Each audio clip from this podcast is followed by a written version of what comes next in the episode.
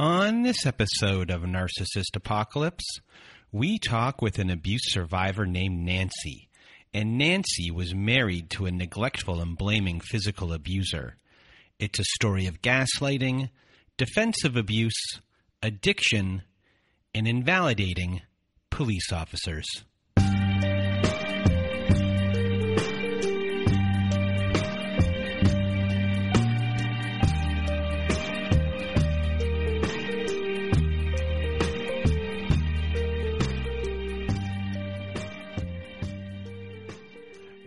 Welcome to Narcissist Apocalypse, everyone. I am Brandon Chadwick, and with me today we have Nancy Botwin. How are you? I'm doing well. How are you?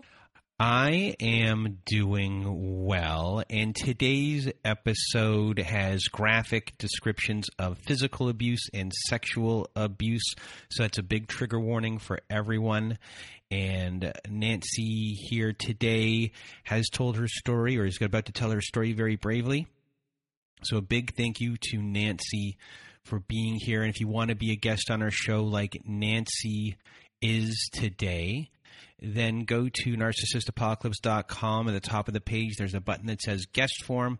Click that button, read our instructions just like Nancy did, and send us an email at narcissistapocalypse at gmail.com or fill out our guest form and press the submit button. And Nancy sent us, when she sent her stuff in, I'm all over the place today, everyone. Uh, when she sent everything in, she sent this 30 page document. And from what you told me, you uh, created this document when you were at a domestic violence center. Is that correct? I did, yes. Um, I was sent the resources of a local domestic violence center that aids in helping women starting over. And I reached out to them um, and developed a relationship. Uh, actually, one of the employees was a former client, and uh, they reached out to me and asked if I would be willing to speak on their behalf to help them get some funding and share my story. And I did. And when I did, both my therapist and the women's group said that they thought that I should try do more sharing with it. Um, so I found you, and thank you. I'm very happy to be here. Well, you were in a very scary relationship. It started off uh, like a lot of the stories that we hear, and then you know red flags occurred but uh, you know because of certain situations and because of the psychology of people there are reasons why people stay. And the person you were with was a a cold manipulative and controlling person. And we're going to hear your story today. And today's it is a story everyone. And now without further ado Nancy Botwin the floor is now yours. I grew up in an amazing family. Um, I was an only child.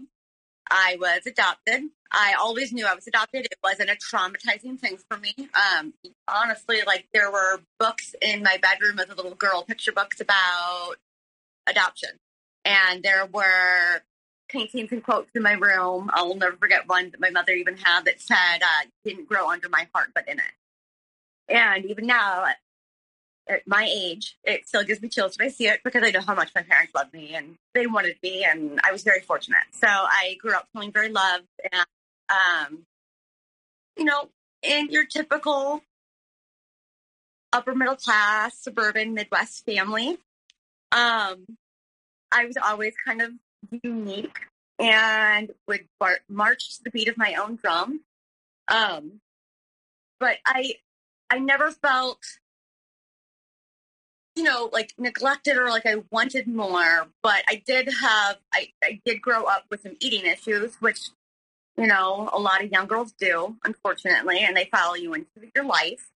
Um, but I don't I don't really blame that on my childhood experiences or anything like that. That's just kind of who I was, unfortunately. But it did draw insecurities into my life, I would say.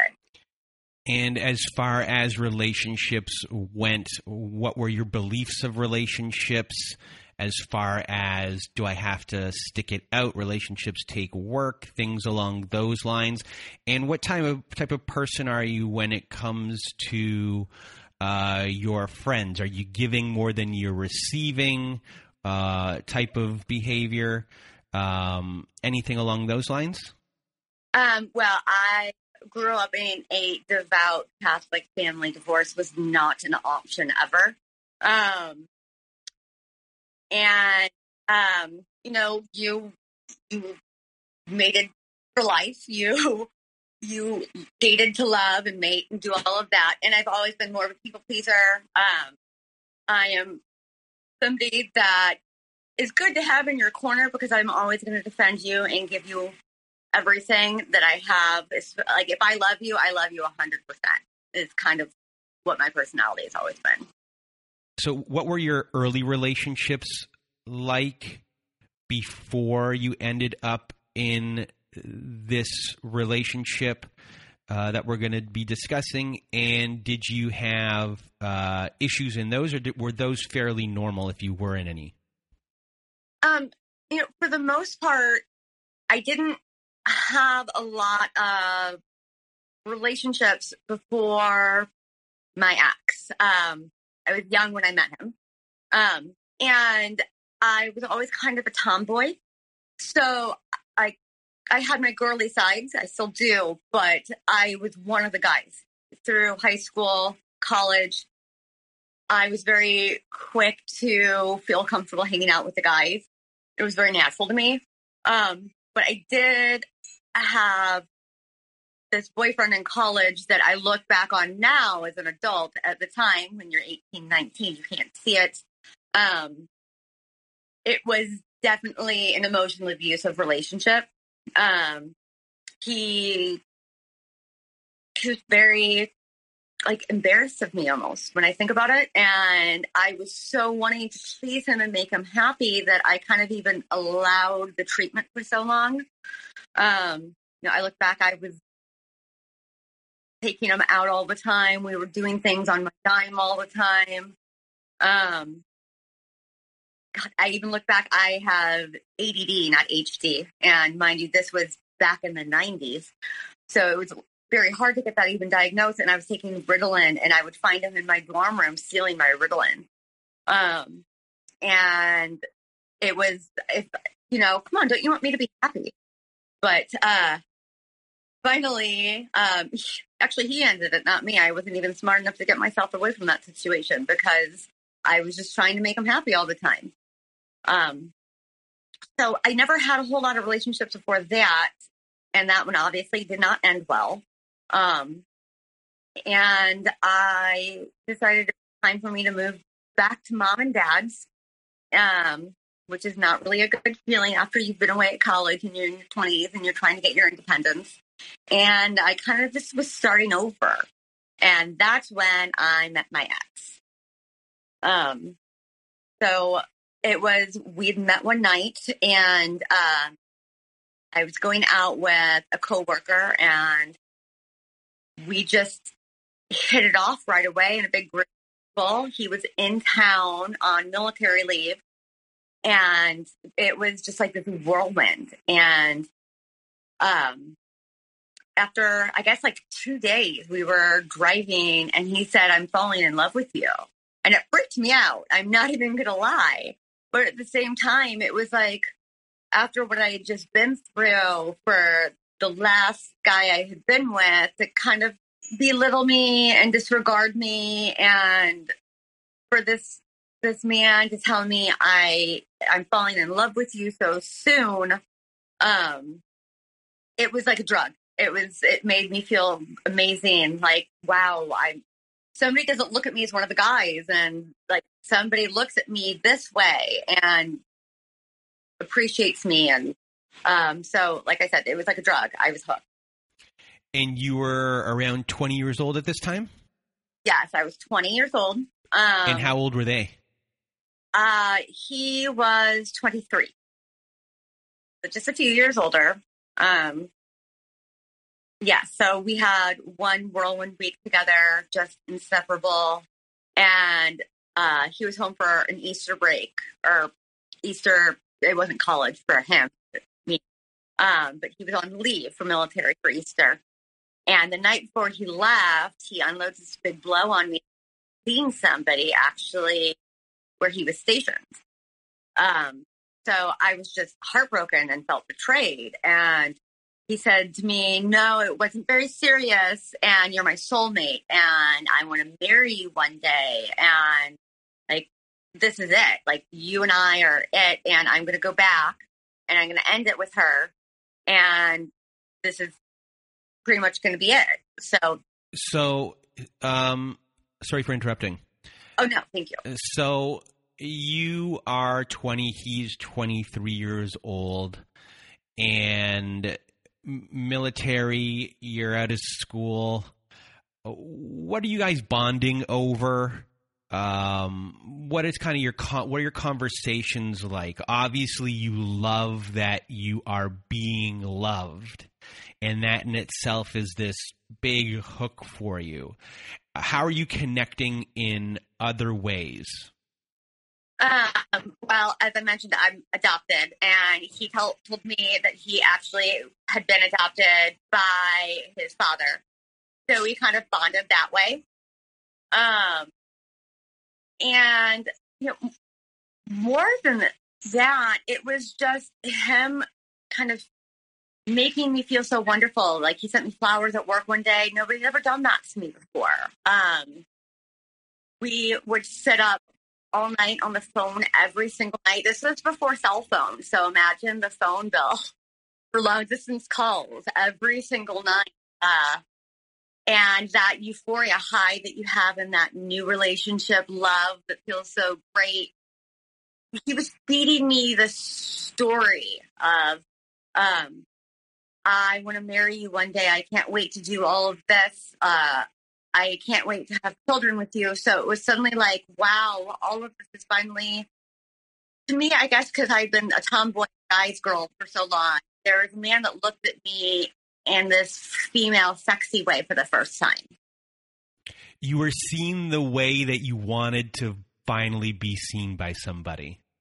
Yes, I finally a, a, a man saw me as somebody other than their pal and their buddy, but this attractive, sexy female that could be the mother of his children that could could make his dreams come true, basically. And this whole story, and when I assume within your household that that type of story is an attractive story um, for you, and something you're like, okay, my future is planned out for me, possibly. Um, maybe in the sense of you, and I'm assuming here that maybe the disappointment that you went and had to live back home with your parents originally maybe fed into things a little. Is that possible? That like okay now there's this future and now i yeah. can and now i'm on track.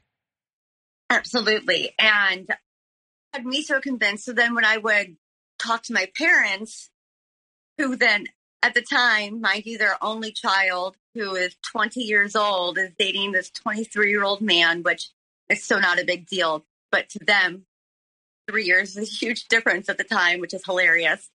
Um, that they'd never met, that lived across the country, but that he was making all of these big promises too. Um, my mother having been, you know, raised in her decade where you went literally straight from the parents' home to the husband's home. This was, you know, finally happening. She could see her daughter doing that. Her daughter, who was the eclectic tomboy, funky girl, didn't really, you know, like marches to the beat of her own drum. All of a sudden, she's with a guy in the military that wants to give her all of this amazing family like future. So it was great. My father also had been in Vietnam. Um, so that was a bond that they had over that as well. Um, so as hesitant as my parents were about the entire situation, they liked it. And they could also see that I was making a plan for it. I didn't just, you know, when we decided that we were going to make it work and I would have to move across the country from the Midwest to the other coast where he was, um, I was able to get transfer with my job. Like I, I would, I was showing my parents, yes, I might be 20, but I'm being an adult. And they couldn't argue it. Then they actually thought, oh my gosh, this man is, look at what he's doing. Make her like put down ground, you know, put something down and like making her not be this happy go lucky, silly, hippy dippy girl that I kind of was at the time. So to your parents, he's this military person who is that's that's a, goes a long way in your household. It's kind of like vouching. He's been vouched for in that sense, and he is the Greg to your Dharma. Yes. Oh my gosh. Yes. hundred percent. I forgot about that show. Yes. I, I was looking at your face and you're like, uh, I don't know. I was like, I don't think she got that reference. that show, I used to watch it actually and be like, oh, that totally reminds me of us. Cause I was just this hippie, I still am this little hippie dippy girl and very, and she's very straight laced, even keel. And they thought, oh, they're he's grounding her. He's bringing her down. She's putting down roots. She wants to talk about marriage and kids and where before it was just like, can I go to a Phish concert or, you know, like Dave Matthews is playing over here, or like, you know, just my silly, lighthearted self that I had been. So, you know, your parents meet him, everything goes well. What happens after that? Well, my parents met him. Um, they they drove me out. Um, and that should have been like the first red flag because I I look back at it now and uh, we had it was a three day drive and my parents were exhausted. They went and checked in at the hotel, but I hadn't had my drug in a while and I was jonesing basically. So he came and picked me up. I stayed with him. And the next morning, my parents wanted to meet him and get everything figured out. So I said, where can we go to lunch? My parents would love to go somewhere by the beach with a patio. You know, my father loved like a nice ice cold beer, a breeze, the sun, all of that. And he just like looked at me like, why are you making me do this? Are you kidding me? And this was a while ago. I, I couldn't just like Google it. Like, I don't even think Ask Jeeves was around yet. So I, I didn't know the area. I couldn't find a restaurant. And I was fighting back tears, trying to make him understand like this, this love. I mean, I thought this is my my love. Like, why don't you want to make me happy and my parents happy and impress them when I want to do all of this for you? Um, and finally, after a while of me trying to explain to him, he did puff and puff and pick out a restaurant. Um, but it still honestly, when he did it, it was like he had done this grand gesture for me of just picking a restaurant to go meet my parents and have lunch and let them meet the man that they just brought their daughter across the country to live with that they don't even know. Um, at that point, I look back and I should have never unpacked my bags and turned around and left. But I also am stubborn and I was going through a point that no, I was making the right decision, and everybody thought I was crazy for doing this, but no, like this is it. We're soulmates, and sometimes you just know. Um, so we did that, and then my parents ended up going back home, and I wasn't quite ready to start work yet. Like we had maybe a long weekend.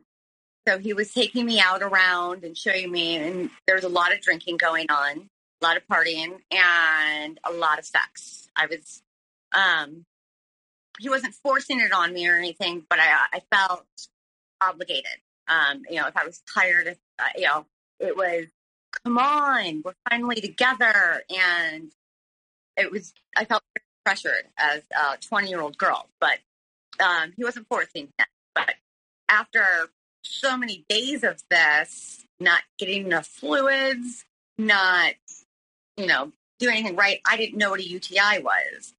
And I came down with a horrible UTI and it's horribly painful. I'd never had one. I'd never experienced it. I didn't know what it was.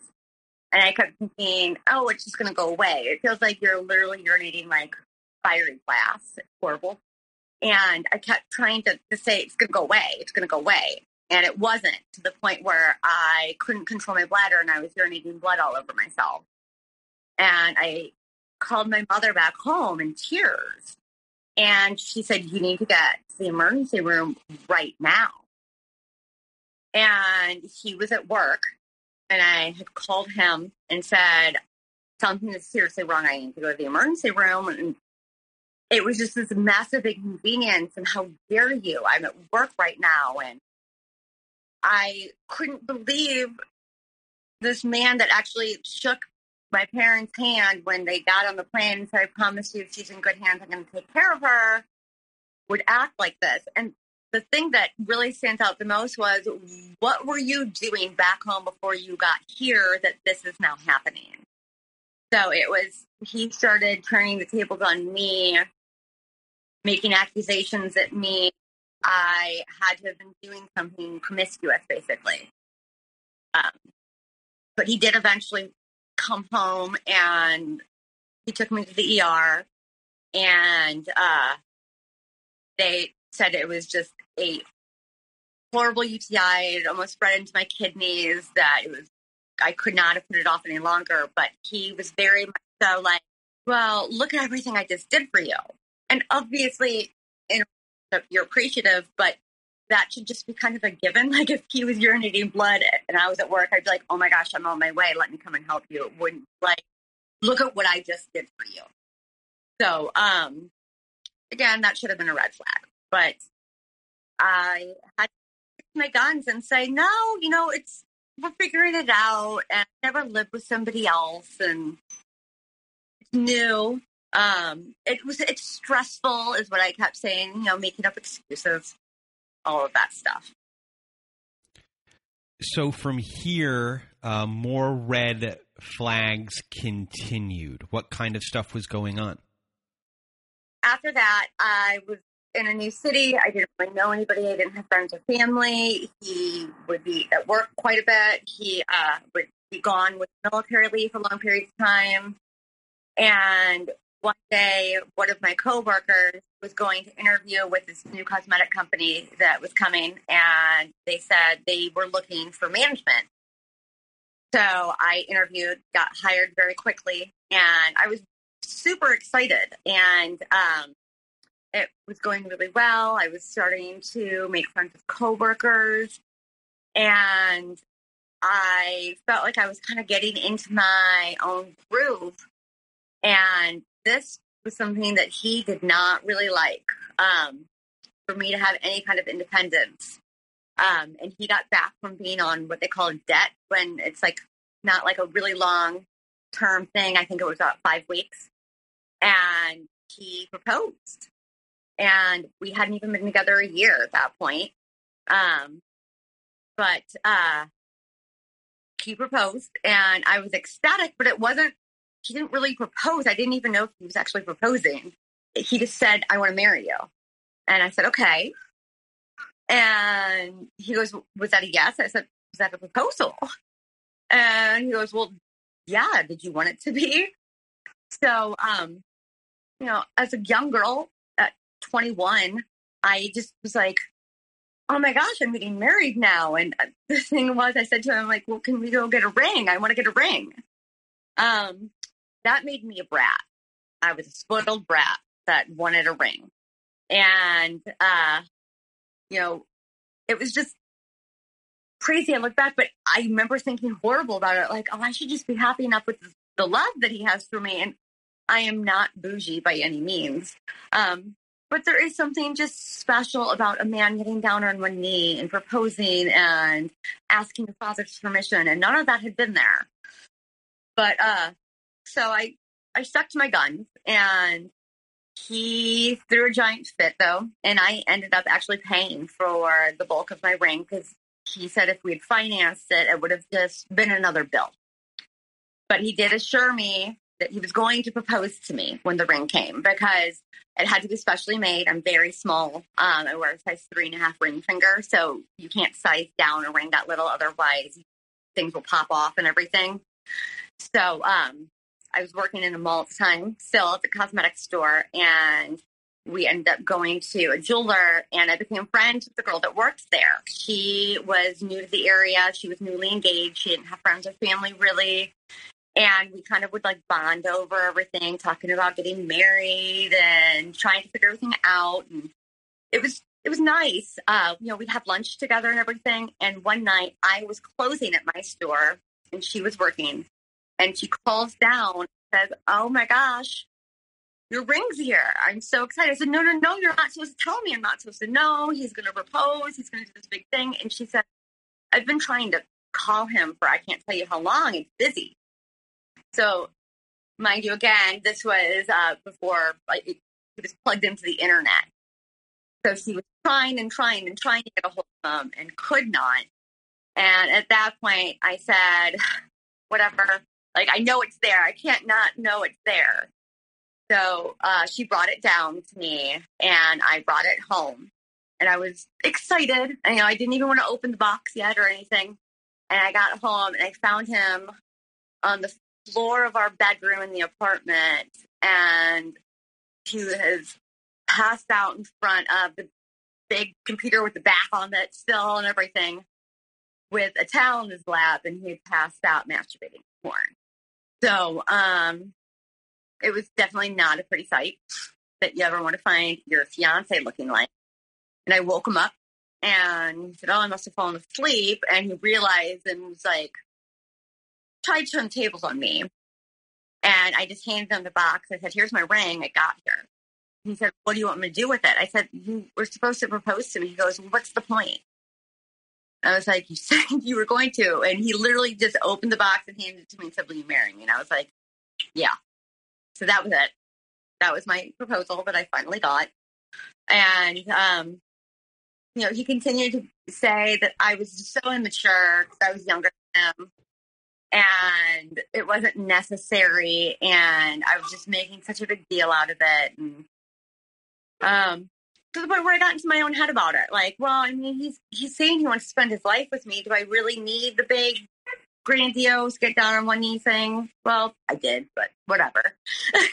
so, um, after that, he was getting ready to go on a six month tour that they do with the military, where he was going to be gone for six months.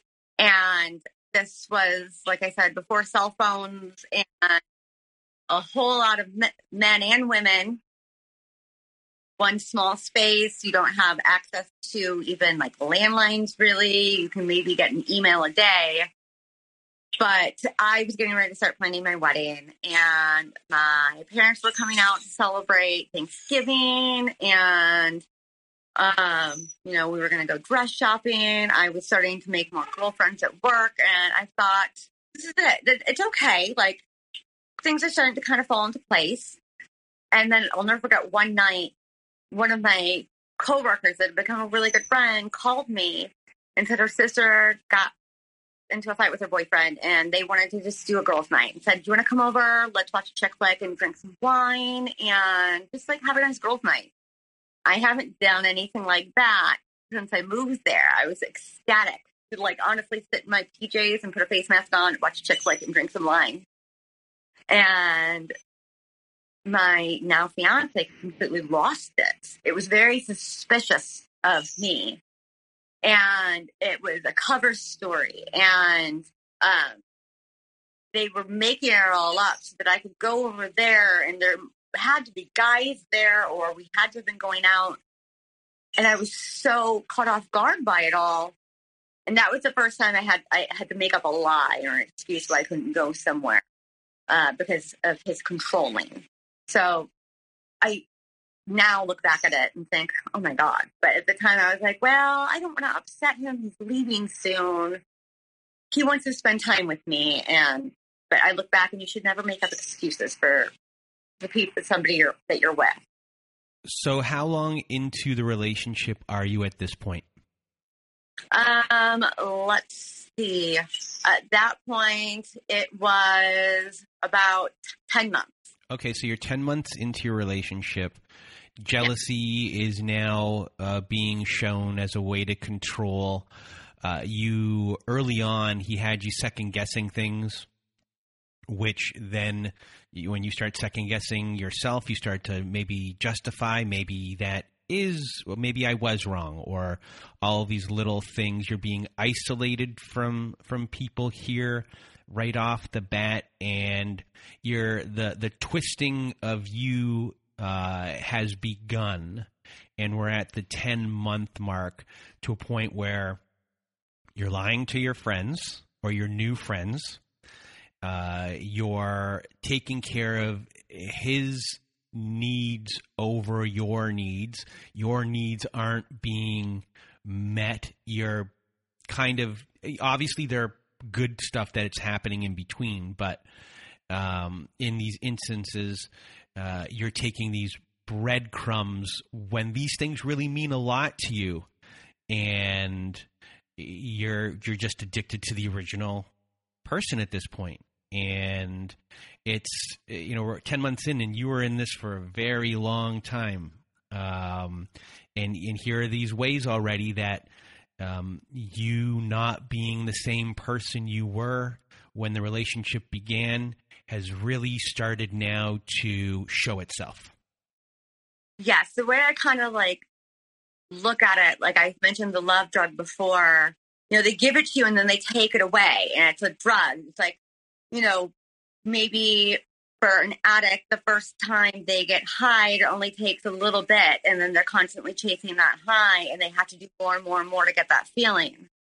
That's how I felt at the time. That I was constantly still trying to chase that love high that I had from him. So I had to keep giving him more and more to get back that little bit he would give to me to get that feeling of love back, that of worthiness back, of a man look at me as somebody other than their buddy, um, you know, I was totally chasing that love high, trying to get back. And eventually uh, he left for deployment. Yes. So he was to be gone for six months, and I was heartbroken. Um, but at the same time, I thought, I've never been on my own. You know, I'm now 21. I'm living in a new city. I have my apartment basically. And I was going back to school. And I thought this is going to be a chance for me to get back to me and hang out with my girlfriends, plan my wedding. And I knew my mother was going to come out. I was going to go back home to do stuff because I was also planning a wedding out of state.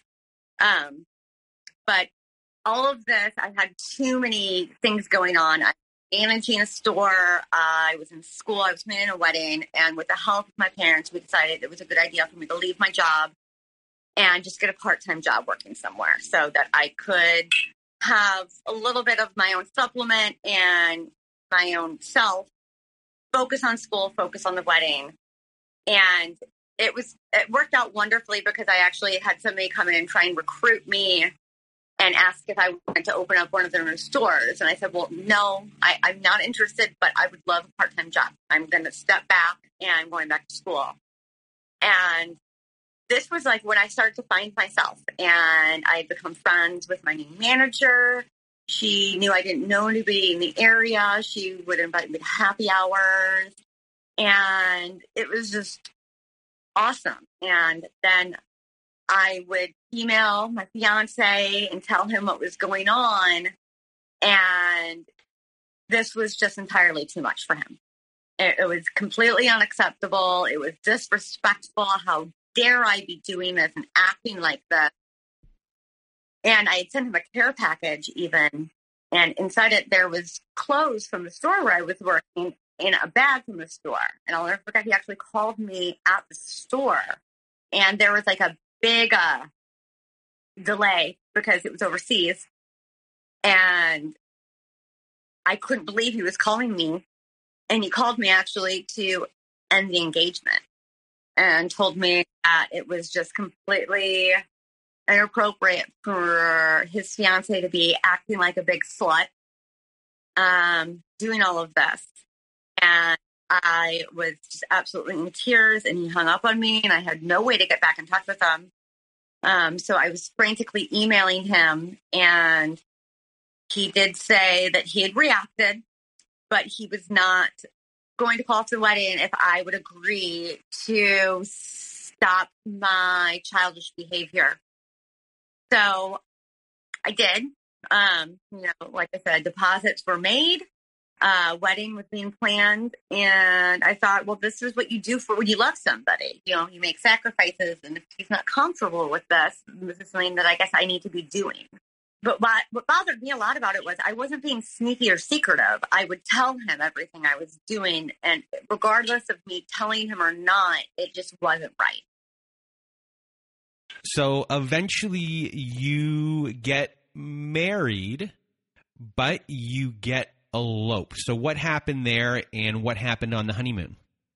Yeah, so we eloped. Um 9-11 happened right as he was getting back. And uh, I actually planned a surprise trip to Vegas for us. And he told me that we had the weekend to go to Vegas, but he was getting shipped back out to the Middle East after this. And we got there. He says, let's just do it. Let's get married. You can be on my insurance, blah, blah, blah. And I tried to spin it as romantic. It was not. Um, so we eloped and we get back to where we lived. And he says, never mind. They're not sending me anymore. So we continued planning. We got married for real. And then we went on our honeymoon. And on our honeymoon, I got sick. I got a spinal infection and I was trying to power through it. And uh, how dare I get sick? I'm ruining his his vacation. So I one day take a cab by myself in the Caribbean to an urgent care, and they give me some antibiotics and some cold pills. And you know, it's a very strange situation for me. So I go back to our room and I decided to take everything and power through and say, let's go to the beach. And about an hour after going to the beach, I realized that I've taken too much medication. I, I feel horrible. I feel sick. And I look at him, I say, I got to go back. Can't, uh, you know, I'll go back up. And I come back up and I just stripped off my bikini, wet and sandy, and I popped onto the couch and crashed. When I woke up hours later, he was showing me that he had taken nude pictures of me sleeping and posted them onto a porn site online. And when I told him how disgusting that was, he said, No, it's awesome. Look, you made the front page. That means you're really hot. So to him, it was him saying, My wife is so sexy and hot. To me, it was saying, went behind my back, took naked pictures of me, posted them online, I was his property. You know, I was now married to him and his property. So it didn't really matter what thought or feeling were whatsoever. I didn't know any different. I I thought, well, we are married. So is that okay if he's doing that? And like I really he had me so in my head that I didn't realize it's literally illegal what he did. So after the honeymoon, he was actually getting to getting out of the service and we were going to move back to our hometown found his house and i thought we're going to start like our little family life and we're going to start everything he talked about but all he wanted to do was go out clubbing all the time so he wasn't working yet i was working um spending all of our money on nightclubs and cover charges all of this and uh, it was just getting to a point of ridiculous. And about a year later, I am pregnant. So I thought, okay, well, this is going to settle him down. Um, it didn't so much. He did have a job now at this point, and um, he was getting more and more distant and cold and frustrated. And I look back, it was because he was going to have to share my attention with the child. But uh, there was one day I went to go make dinner, and I pulled some chicken out, and it had gone bad and you could smell it. And he freaked out and started yelling, I can't take this anymore. I'm divorcing you. And it was a Sunday. And he pulls out the phone book and he's looking up lawyers under L. And I start laughing at him. And I was like, you might want to look under A for attorneys. And he had pushed me and shoved me a few times, but like that was the first time he really just popped on me. And I went to go block my stomach and he hit me in the wrist. And um, I was in extreme pain. I was convinced it was broken and he wouldn't take me to the emergency room or do anything about it. And when I got there, they asked what had happened, and I couldn't tell them that my husband hit me. So I said that pregnancy hormones, I punched a wall.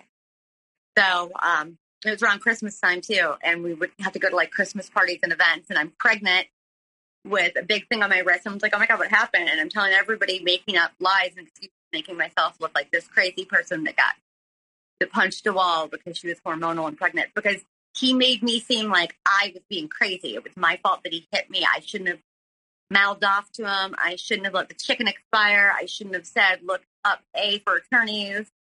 So therefore, I deserve to get hit.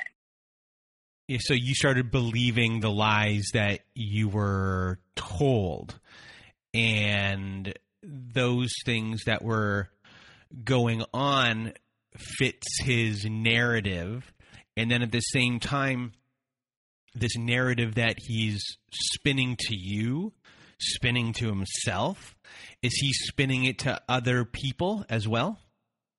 Um, he started doing that shortly afterwards. And about when he was six weeks old, we invited friends over to meet him and have like a whole little fun thing. And they sent me home on with pain medication.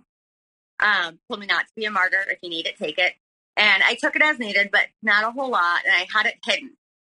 So I go and I open up my underwear drawer and I find the empty pill bottle. And it hadn't even been actually six weeks. I hadn't even seen my follow up visit yet. So um, when I confronted him about him stealing the pain pills, he just kind of looked at me like an evil character from a villain movie, laughing at me. And I said to him, Get out. Like, I'm done. Get out. I didn't feel safe for myself or my newborn child. And he said, Okay, I will, but he threw me on the bed and said, I'm going to fuck you first. And I still had the phone in my hand. And I said, I'll call 911. And he started laughing and said, Go ahead. It's perfectly legal. It's not rape if it's your wife. So I dialed 911 and he wrestled the phone from my hand and started telling a story to dispatch, but they could hear me in the background upset. So they sent some officers over.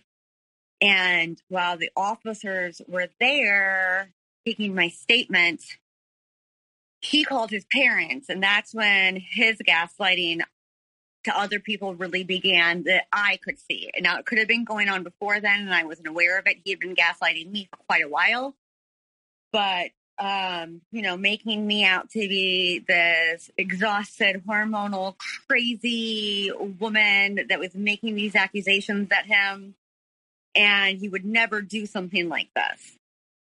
And I was even too afraid to even tell the police officers the full thing of what happened because I'm holding my brand new baby in my arms. And, you know, I felt like I was just in like a made for TV movie. And all I could think of in the back of my head, my mother saying, What would we tell people? You know, that whole thing. So, um, but things got really bad then with his family and they started treating me very differently. I never felt welcome anymore. And at one point, they even looked at me as I was holding my not even 10 month old child and said, Look at him. How would you feel if someone came to you and said, This sweet child of yours did something like that? So they were guilting me at that point for being honest about the abuse I was going through. And I look back at that. They had me feeling guilty and bad for them, but was disgusting. It was wrong, and I, that's abuse on their end, and shame on them for it. I mean, things went on like that for a while. Um, after that, we he decided he said he was going to change and things were going to get better. And none of my friends had kids yet. I was younger, and he said, "Let's move to this amazing new community. We can build a brand new house, our dream house. Young families will be great." But it was 45 minutes from my family.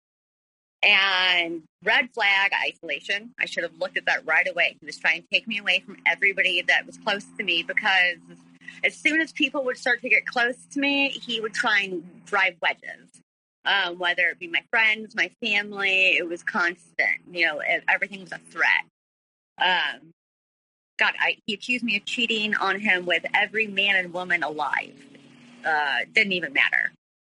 But, you know, it's things went on with the kids. We moved, we had more children, we were trying to start our lives. And people probably look back and think I was being brainwashed or forced into having children. And I was not. Like, that's one thing I will say. I'm now a mother for three teenagers. They are my light and soul. I always knew I wanted to be a mom more than anything in the world. So it was never anything that I was being forced into. It was more me filling a void in myself, me loving them so much and just wanting to keep having children, me being an only child, wanting a big family, and me thinking that if we have another kid, maybe that's going to fix it. And I was stupid. But, you know, just it kept going. And finally, I'd had my three kids. And there were so many things that would go on where he would come home late at night drunk out of his mind. I'd be alone with the kids. I'd be asking him not to be loud or wake them up. I was pregnant at one point and he ran and chased me into a corner and just I went into the fetal position to protect my stomach from my child getting hurt. And he was beating me in the top of the head, going, If I hit you in the head, they won't see the bruises of the marks. I'll never forget that. It was like, did he go on like a how to abuse my wife.com forum or like I I don't understand where he figured this stuff out. But after so much time with all of this, um, we had come to find out I had really bad endometriosis, which is why I had trouble with all of my pregnancies and had a couple miscarriages and didn't have the easiest time getting pregnant. My middle child, we literally had to do treatments and everything. Um, so after my third was born, I sometimes would have my period for six weeks at a time. And I was in constant pain. And this was um, an attack at him that I couldn't have sex. Um, you know, gosh, even I went on bed rest when I was pregnant with one of the boys and I couldn't have sex. So I would be forced to sit there and watch him masturbate to porn because it was my punishment not being able to perform. Um, but after so long of dealing with this, I was seeing a specialist and they had to start giving me pain medication when I would have my period because it would last so long and endometriosis is incredibly painful. It spreads to all of your internal organs. I was having surgery a couple times a year just to keep up with it. And my punishment for having so many female problems and not being able to perform wifely duties was I had to give them my pain meds. And I constantly would say to him, No, I need these. And he would always say, You can just call and get more. You can call and get more. And one night I was in so much pain and I was out of meds and I was sitting on the floor in my closet. And at that point, I was so close with my GYN that I had her personal cell phone number, which is unheard of. And I called her and she said, I the last time I'm filling this prescription. You're going through these pain meds entirely too fast. You need to have a hysterectomy at this point. So I was then forced into having a hysterectomy at 31, which I look back at and I'm so grateful. um, I no longer live in daily chronic pain, but it was a decision I didn't get to make on my own. Um, and I was blessed to have my three babies and I'm grateful for them constantly, but to not be able to make the decision on your own, it kind of stunk and that I had to just keep covering up his lies and his life um, so that he wasn't going to be doing things to me. And that was kind of what we had to do at that point. So, I mean, things continued like that for a while. Um, like one thing that really stands out, I would say, is one night we were in bed and he'd been drinking and I never gonna say I am not your basic white girl that loves her rose vino and I'd had a few glasses of wine, but he was always to the extreme of it. And he was on Facebook on his laptop and they had put an update in and he was freaking out. Like just so mad. Like it was Facebook did something to him. Like everything was always an attack at him. And I said, well, here, hand it to me. Let me help you. I look back at it now. He didn't want me to see because come to find out he was cheating on me for I don't know how long and using social media to slide into DMs. But when I said, here, hand me the laptop, let me help you, he took the butt of his hand and just bopped into my nose. Not bopped. Um, and broke my nose. There's this blood running down my face. And I went running over to my neighbors and they called the cops on him. And the cops came to our house first and talked to my husband. And they came over to talk to me. And they said his story adds up. Um, he had pulled the whole brothers in blue thing. He was still military reserve. And then the police officer looked at me and said, Do you really want to press charges on your meal ticket? Because you have him arrested. What are you going to do? So again, it was just putting that fear into me. Like I finally felt like I had a little bit of a voice and said, Oh my God, look at what just happened. But then I had a police officer who was supposed to be protecting us saying to me, Do you want to throw your meal ticket in jail? And I wish I had pressed charges. Um, hindsight, I didn't. And I don't think I'd be where I am right now if I had. So coulda, shoulda, woulda. Um, but it just continued. And then about nine years ago, my father was diagnosed with cancer. And that was probably one of the biggest blows I've ever had handed to me. Um, because um, he was my big, strong, tough man. He was my protector. He was the person I looked up to more than anything. I'm sorry. And um, to see that he was mortal is no nobody wants to think of that. You know what I mean? That they can be hurt. And it made me look at life very differently. And after two years of my dad's battle, he had to have a leg amputated. Um, I was the one that did all of his treatments with him. Um, it just was easier. And my husband never once asked if I needed anything, if he could be there, how I was feeling, anything. And I finally said, This is it. Life is too short. And I told him I wanted a separation. And he would not allow it. So I said, Well, I'm separated. Like, this is it. Like, you don't want to leave. That's your choice. But I, you and I are officially separated. And I told him I couldn't do it anymore. And um, I started seeing somebody, which was not right because I was legally married still, but in my head I was separated and I was asking and he wouldn't allow it. I was his property. He couldn't give it up.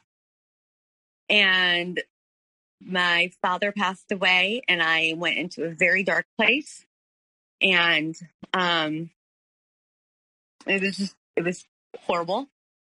And then after about six months of my separated husband begging and pleading, I love you so much. I will change. I promise you this is going to stop.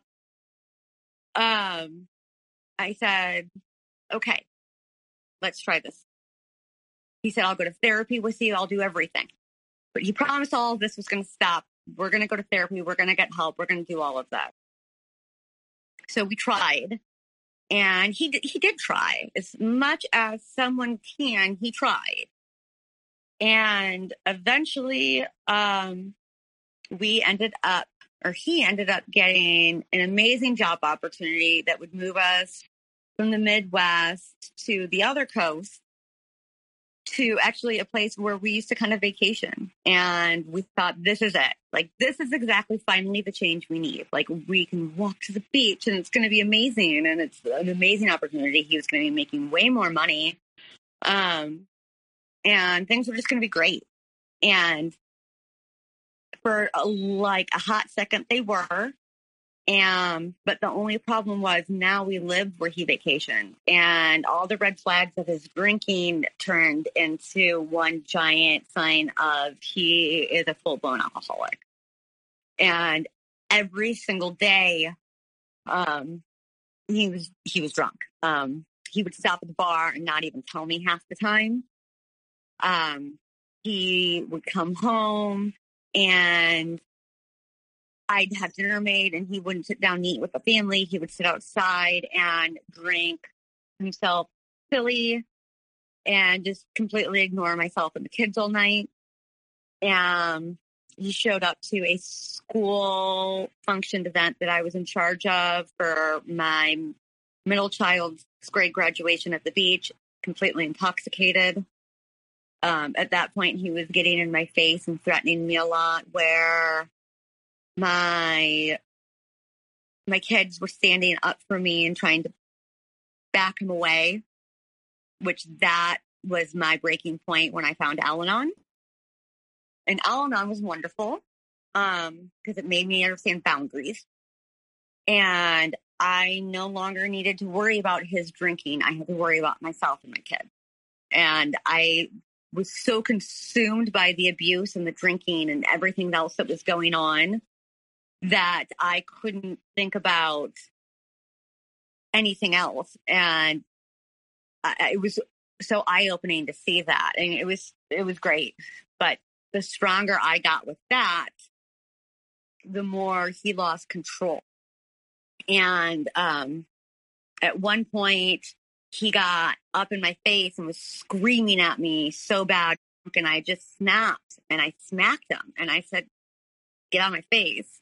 And his response was, I'm so sick of being abused by you. And he called 911 and I was handcuffed in front of my children, in front of my home on Easter Sunday and thrown into the back of a squad car where I was then shackled, thrown into a paddy wagon, if they call it that anymore, transferred to a local jail and spent 36 hours in Gen Pop. Um, if anybody's ever watched Orange is Black season one, episode one, that's really how I can explain it. I was given a bunkie. I, at one point, had to be handcuffed to another woman for transport. And she said, I have no problem staying here longer. If a bitch doesn't listen, I will beat her down. And I was like, I'm listening. like, this was not me at all. Um, and police officer that even arrested me looked at me and said, Why are you married to that man? I said, Why are you arresting me? And he said, Because you admitted to slapping him. Like, there's nothing we can do. Which, in my mind, I still don't understand. It's okay to spank your child in the grocery store, but a big, scary drunk gets in your face and you cannot slap him to protect yourself. And I don't understand it. But um, it was it was horrible. So I got out and there was a 30 day no contact to protect the victim, which to this day that makes my skin crawl that he was the victim in the situation. Um, and my mother had moved down here at the time because my father had passed away. I was an only child. She was tired. So I was staying with her because I couldn't go home for 30 days, which I was glad to do. And actually, my kids did not want to stay at the house with him either. So they came and stayed at my mother's as well. And he would not file the no contact. He continued to text me. He continued to try and call me. I wouldn't respond. I was not going back to jail. He went as far as to reach out to the district attorney and get charges dropped so I could come home early. And I was very hesitant to. But when I did finally come home, he was shockingly absolutely annihilated drunk. So um, that was pretty much like when I knew I had to start making a plan. I would say that was the first step of me saying I need to start making a plan. And it took, God, a year and a half probably to get that plan in order. But I, I was um, you know, I'd given up on trying to get help from his family. They were oblivious to it. They didn't want to be concerned with it. It was my fault that he drank. Uh, you know, there was always just excuses for it. And all I ever wanted to do was just take care of my kids. And quarantine happens. And I know that was hard for a lot of people. Um, and I thank God all the time still that he was um, essential for his job because he has a high clearance level. Because I don't think I would have lived. I, I think he probably would have gotten drunk and killed me one night. Um, I, I have absolutely no doubt in my mind. that I wouldn't have survived it through his drinking and his outbursts because there were many occasions that would happen. But I started setting more boundaries with myself. And if he was drinking, he was not allowed in the bedroom. I had to deal with it quite a few times, getting him out of there. Um, you know, him holding me down, attacking me, me having to sometimes even hope that he would just pass out where I could roll him over or get him moved were happened many times, but there was one night where he came in and uh, wouldn't leave me alone. And I finally said to him, Leave me alone. I, I can't do this anymore. I want a divorce. And even though I had my plan going, I couldn't. I, I, I snapped. And he looked at me and said, I'm so glad you said that. And he took me and just threw me over his head. And I landed on top of my head and I heard my neck snap. And my middle son, who was I guess 13 at the time, heard it and came running upstairs and found me hovered in the corner crying. And he came charging at my son with his fist up. And my son said, Dad. And I went and grabbed my phone. I said, I'm calling the cops right now if you go anywhere near him. Long story short, the next morning while he was at work, I packed the kids up and we went. And I preloaded a, prepaid credit card, and we stayed at a hotel. I told them the situation. They put a block on us, had us protected so that nobody could reach us. And um, I retained an attorney, and I knew that was. I mean, I already had my plan going, but this was really pushing things forward. Um, he then begged and pleaded for us to come home. He was going to start doing AA meetings. He was doing them on Zoom already. And the kids were getting ready to start school. So after a week and me also not being able to support us in a hotel, I said, okay, well, let's go back. So the kids can start school from home. And within a week, he was already back to drinking. My middle child had had uh, some oral surgery. He sold the pain pills from him.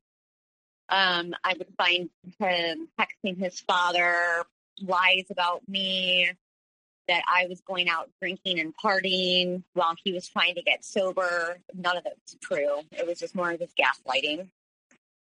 Um, so it just basically continued like that until one day he was so drunk and hungover the next morning that he just came up and started attacking me and screaming at me in our closet and he clocked me in the jaw. And i pushed him after he did it and he called the cops on me again and i panicked. So i took my keys and i got in the car and i went to a neighbor's house who was a very good friend and told her what happened. And people in the small town I live in were starting to pick up on it. So she called to tell them what was really happening. And they went and spoke with him and they came down to speak with me afterwards. And the sheriff actually said, You've got to get yourself and your children out of that situation. I could smell them from a mile away my two oldest children came out and said they wanted their stories heard. And they said, My mom does so much for us. My dad, drunk, he hits her, he yells at her all the time, all sorts of stuff like this. So, um, for the first time, I was like, oh my God, people are actually listening. People hear me. People know. My neighbor knew. This police officer knew. And the sheriff actually called DCF and reported him on to DCF. And when DCF reached out to me, I was panicked, thinking they were going to take my children away. But she just kept telling me, "We want to make sure you and your children are safe." And uh, I said, "I have an attorney." And I told her who it was, and she said, "Good job, Mama." So I I have a wonderful attorney who's been taking very good care of me. Um, and it, and I just wanted to get through the holidays. So I have a question for you. You know, you've been in this marriage for a very long time, the abuse, um, you know, from the controlling behavior to to now the physical abuse has picked up. The smearing has picked up. He's much more of a loose cannon now as he's become more of an uh, addict. And you have gone through your own process of being twisted around. I assume in there you have battled depression or hopelessness of how do I figure out how to get out of this situation and you're being pulled back in. You, you know you're, you're you wanted you know you're trying to make things work. You don't know what's going on. So at, at this point of the relationship are you dead set on this is over. I need to figure out how to get out. How are you feeling about yourself at this point? And are you feeling strong? Are you feeling like you don't have any more energy to give? And where are you kind of getting your momentum or modes of um, inertia, change, all of those things. Like is there anything that's inspiring you or you know what's your motive obviously the motivation is you don't want to be in this situation anymore but is there other people around you that are that are um, lifting you up? Yes it was actually for the first time i felt like i had amazing support system. Um, my aunt actually lent me the money for the retainer for my attorney when I opened up and shared with her. Um, and I found out that my family had had suspicions for a while. Um, my mother would no longer even come to things at our house. Uh, didn't want to be anywhere near him anymore. Um, as I said, so many people were coming forward. I was mentally exhausted. But at the same time, I was so charged with this plan I had. You know, I had a plan in place and I was doing it. And at the time, I had become a trainer for the first time ever in my life. I was doing something I loved that made me feel amazing. And I had some clients that would pay me cash. So every time I got paid cash, I pulled it. Um, so I had was saving all this cash that he didn't know about and it was it was great. Oh my gosh! But one day he found my hidden stash and he stole it. So that was just, he didn't know what I could be doing. I said it's just a rainy day fund. I, I just thought it's a good idea to have a rainy day fund. You know, I would have to suddenly come very quickly up with a response for it. Um, and I got it back, thank God. But um, no, I, I was kind of on an endorphin high at that point because I finally had a plan. I had gone through lots of spells of hopelessness, not being able to even get out of bed or do anything other than bathe and sleep. There were many days like that. But once I had a plan in place and I knew I had a support system, and at that point, even my two oldest children were begging me all the time, please divorce him. And my oldest, who's now 18, even knew I had an attorney at the time. So, um, yeah, I, I felt good about it, even though I, I knew I was going to have to still take a bunch of crap, um, which I did. I knew I was going to be able to, uh, was a light at the end of the tunnel. Um, what stinks, like I did mention, is that, um, my, we were getting to, through everything and my birthday and Thanksgiving are right around the same time. And my mother chose not to come over for Thanksgiving, which was my birthday that year, and it was my last one with her alive. Um, so um, one of the things that he would do a lot was try and isolate me from my friends and family, and he was very good at it, especially with my mother. And it took a very big toll on the relationship I had with her, and it sucks. And I hope that she's listening to this right now, and she knows that I have so much regret um, did I allow that monster to put that situation there? But um, there were so many times where I, I had to either protect myself or the boys, or he got into my head and thought that my mom was trying to do things. And I look back and I see that. But we were getting there. We were almost to the point. And then he had to go away for the weekend for his military drill and he had been cheating on me like crazy or attempting to cheat on me. I I never I don't know for a fact whether he actually did. I decided while he was out of town, I was going to see if I could find him on dating apps. So I downloaded Tinder and I'm looking for him, but he was too far away within the radius. Like I didn't know anything about the app whatsoever. Um, so I'm swiping, I'm swiping, I'm swiping, I'm trying to find him. And in the process, I was like, there's some good looking guys out there. And that was wrong of me. I was still married just because I had an attorney, just because I was getting ready to serve him did not make it okay. But it was kind of invigorating. And I ended up matching with somebody and we just talked. Like we just kind of like shared some common interests and talked. And I had heard all these crazy things about creepazoids on Tinder, but like we just kind of become friends. I deleted Tinder obviously because I had no interest in it, but he had followed me on Instagram and we would like kind of talk on Instagram, but nothing was going on. It wasn't flirtatious.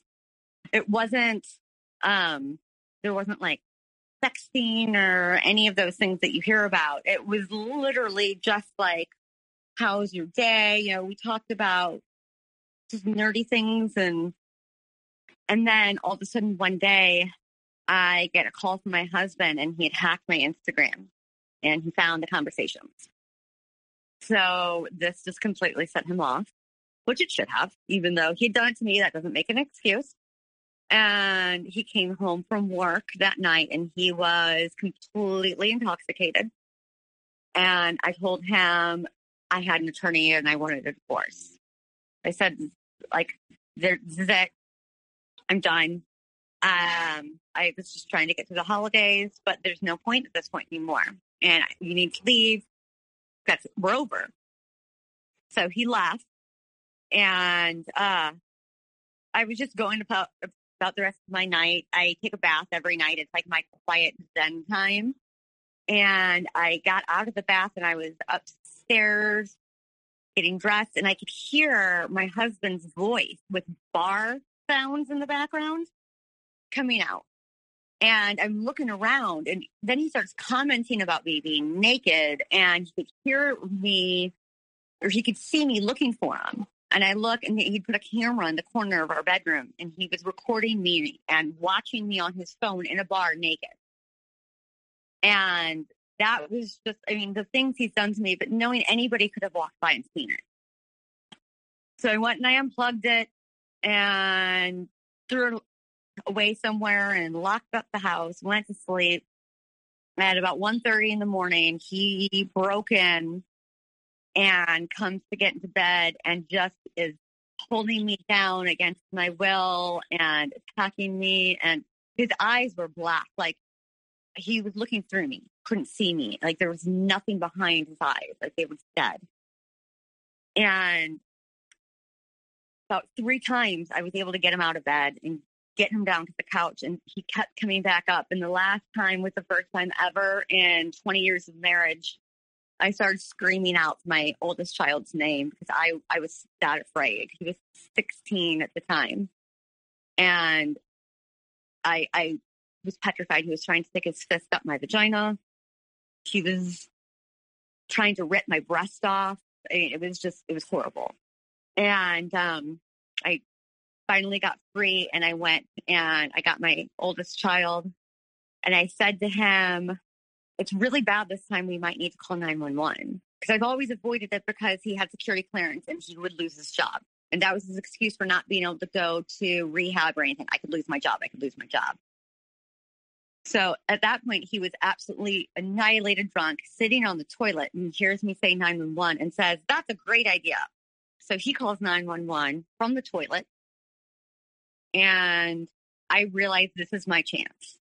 So I grab my phone and I can hear him saying to the dispatch operator, My wife and her boyfriend are beating me and attacking me. I'm trying to fend them off. They're trying to break into the house. Like it was making no sense. And I heard him then to say, No, I've had absolutely nothing to drink. And I was like, So uh, my son and I went outside and I called 911 and I told dispatch what was really going on. and they said they could see a car was already on their way out. They said, do not go back inside the house. You and your son stay away from him. And at the end of the day, he was arrested for battery domestic violence. Um, I had to be photographed outside in December topless because I had a hand chip, handprint shaped bruise on my left breast. They thought he had ruptured my implant. They tried to get me to the hospital, but I didn't want to leave. My two younger children were sleeping. I figured what's going to happen between right now and the next morning. But unfortunately, in the process of all of this, while he was drunk, he had put some nasty things on Facebook, and the cops had taken his phone away. So, um, but the good part about this was even more people started coming forward, messaging me saying, Are you okay? We saw all of these posts. I had clients of mine that were saying he was hitting on me, all of this crazy stuff. But at the same time, his family was commenting on all of his Facebook posts saying how horrible I am and continuing his gaslighting.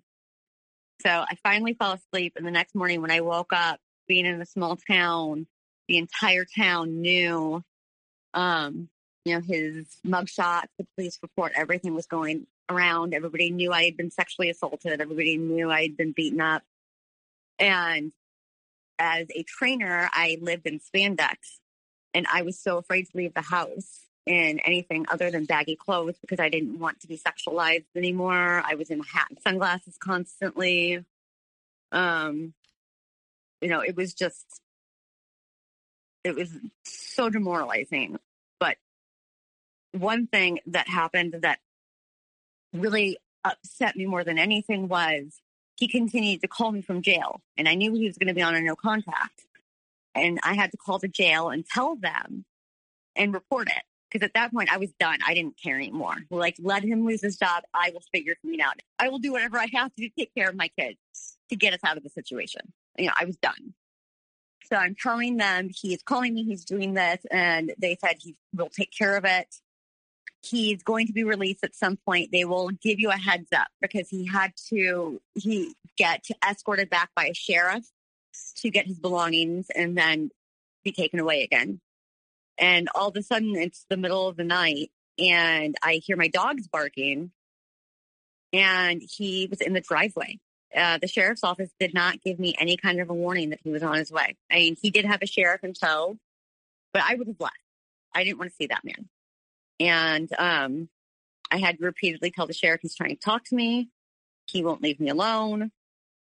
So he left, and um, I thought I was free, and I was on this major endorphin high of I can conquer the world. I went and got a tattoo, like I was done. But that's when he realized he lost his property. Um, so he got out of jail and he drained all the bank accounts. He would tell my children, uh, my oldest child, like, if your mom won't take me back, I'm going to turn her cell phone off after I draining bank accounts and um, just making all these threats at me. Um, he went out to go visit family and they were going to do an intervention and said they just took him to wineries and continued indulging his addictive behavior he just still wouldn't leave it alone. He got back in town. He was, he was hotel hopping. He finally got an apartment. So such he sent me screenshots of conversations he's having with women. Sent me so, pictures of other women's soiled underwear. Um, when he found out I was seeing someone, which I am now in a very healthy relationship, um, he found out and sent pornographic pictures of me to my current boyfriend um, who has handled it all like a champ. In fact, he just looked at me and said, I'm so sorry. Are you okay? And for the first time, I was like, oh my gosh, my feelings are valid because like I thought it was my fault. Like, how could I allow my ex husband to have those pictures of me, but he, my boyfriend, just felt horrible for me. And now here I am, almost two years since my soon to be ex husband's arrest. I'm living with my boyfriend. We are co parenting our five children. Um, and I'm still married to that monster because he refuses to let go of his property. He refuses to grant me divorce. He has refused child support, alimony. Um, he's on his third attorney because he thinks that he's untouchable. We've gone to mediation once. Um, we're supposed to have a second mediation. He's already told me, I don't know why we're doing this. I know we're going to have to go to trial. And it's because he doesn't want to have to pay child support. He's trying to fight for 50 50. And I already took a um, court once over that and was able to prove all of his uh, addiction issues with the pain pills and the drinking that the judge only allows him a very short amount of time every other weekend, and he's not allowed to drink within 24 hours of having them or the entire time that he has them. And if he doesn't get himself into a program, he's never going to get more than that. He's yet to do that. Um, but he keeps trying to say he wants 50 50 so he doesn't have to pay child support. Uh, and you said before that you were in therapy. So, what are the biggest things that you and your therapist work on? So um, we are doing the EMDR, and it's been really helpful. Um, it's exhausting, um, but I've realized a lot because I have horrible insomnia and PTSD. As I said, injuries. I will sometimes average nine to twelve hours of sleep in a week or two. Um, that's been helpful because we've realized uh, I'm afraid to sleep, obviously for many reasons, but a lot of attacks happen in the bedroom. Also, um, you know, I found my mother when she passed away in the bedroom, stuff like that. So she's made me realize things like that and that I have this non worthiness feeling. Um, having been adopted, I never say I didn't feel like I was loved or worthy, but I guess it's an abandonment issue, even though I don't feel like I was abandoned because I had two amazing parents that I got shortchanged out of who passed away too soon. Um, that doesn't really take away from what's hidden down deep inside, I guess, if that makes sense. Um, so she's helped with that a lot. Um, she's helped me realize I'm worthy of love, that I'm worthy of even things as simple as food. I got down to 89 pounds after he was arrested because every time I tried to eat, I would start dry heaving. Um, I just didn't feel like I was worthy. I couldn't do it. So it's been really helpful. There's times where it's too much and I have to stop. Like if we start on failing things, um, because I've also realized I hate showing emotion. I use humor. Because if people are laughing at you or, or, laughing with you, they're not laughing at you. So let me make a joke out of all of this, and then we can all laugh, and it won't be so sad but she's made me realize it's okay to cry and show emotion, to show feelings, because as you probably saw and heard, as soon as I even start to break down a little bit, I kind of shut myself out from it. And I'm like, nope. But that was something my father always would tell me when I was little. Shorty, you're the strong one. Like if I started to get upset or cry, like, Shorty, you're the strong one. You can't do that. So it, it's been amazing. Like I never thought I would be the person that quote constantly, well, my therapist says, but I am, and I'm glad that I am. And I can't say enough amazing things about therapy. Um, I finally broke, got my two older children to say that they're ready for therapy. So they are going to be starting it soon because I said I didn't want to force them into it. I wanted them to do it on their own because otherwise it wouldn't be worth their time. So they're open to it now. And um, actually, when I spoke with a women's group. They were asking me resources that I wish they had. And I said, I would love to see support groups for children of domestic violence. And it was like a light bulb went off. So now they're going to try and get support groups, not just kids that grew up getting abused, but like my children, it was different. They had to witness the abuse. And I think there's probably a whole lot more of us out there. Like there's, I was your typical mid level suburban housewife, putting on this facade, taking my kids to Little League games, and, you know, trying just to do my best. And on the inside, it was just complete and utter hell. And I, I know I'm not the only one out there. So I would love that if my kids could get into a safe environment where they could feel like they can start talking and expressing their feelings and know that they're not alone. And if you have any words of wisdom or advice for everyone listening, what would it be? um, well, like I was just saying, like with my kids, they're not alone. I'm sure anybody listening and hearing this and saying, this sounds familiar, like you're not alone. And if you think it's a red flag, it's a red flag. And he tells you it's not that bad, it is that bad. And I used to tell myself, God, there's women that have it so much worse than me that doesn't make it okay.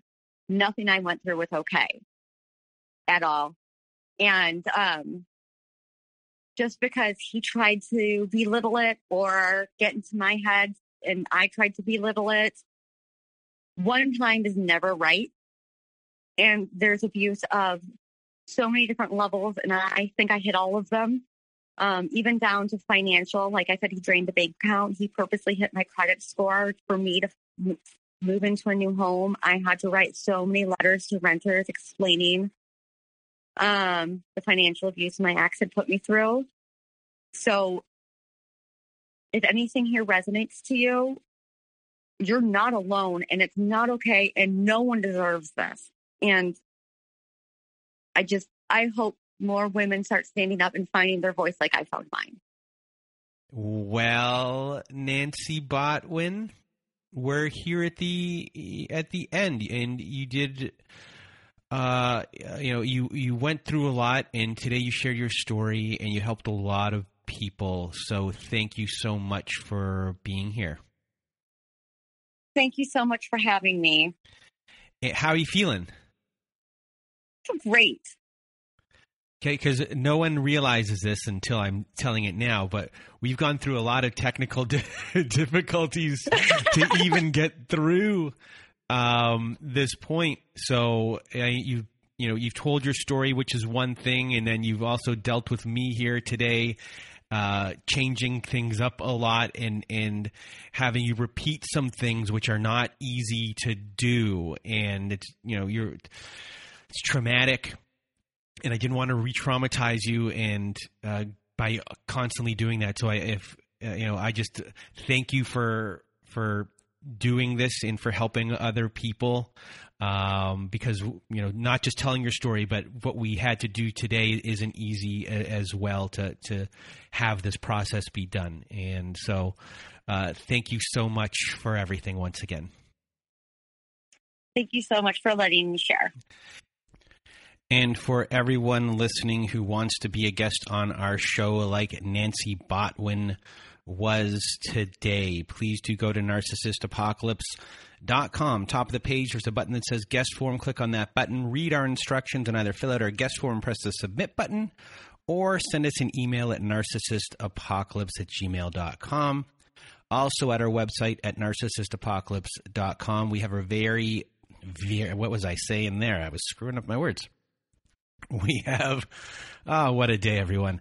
We have our very own safe social network and if you click on that support group button you'll you'll see our uh, forum boards that we have where people post and answer. We have our own zoom meetings every wednesday night and saturday night every other thursday afternoon.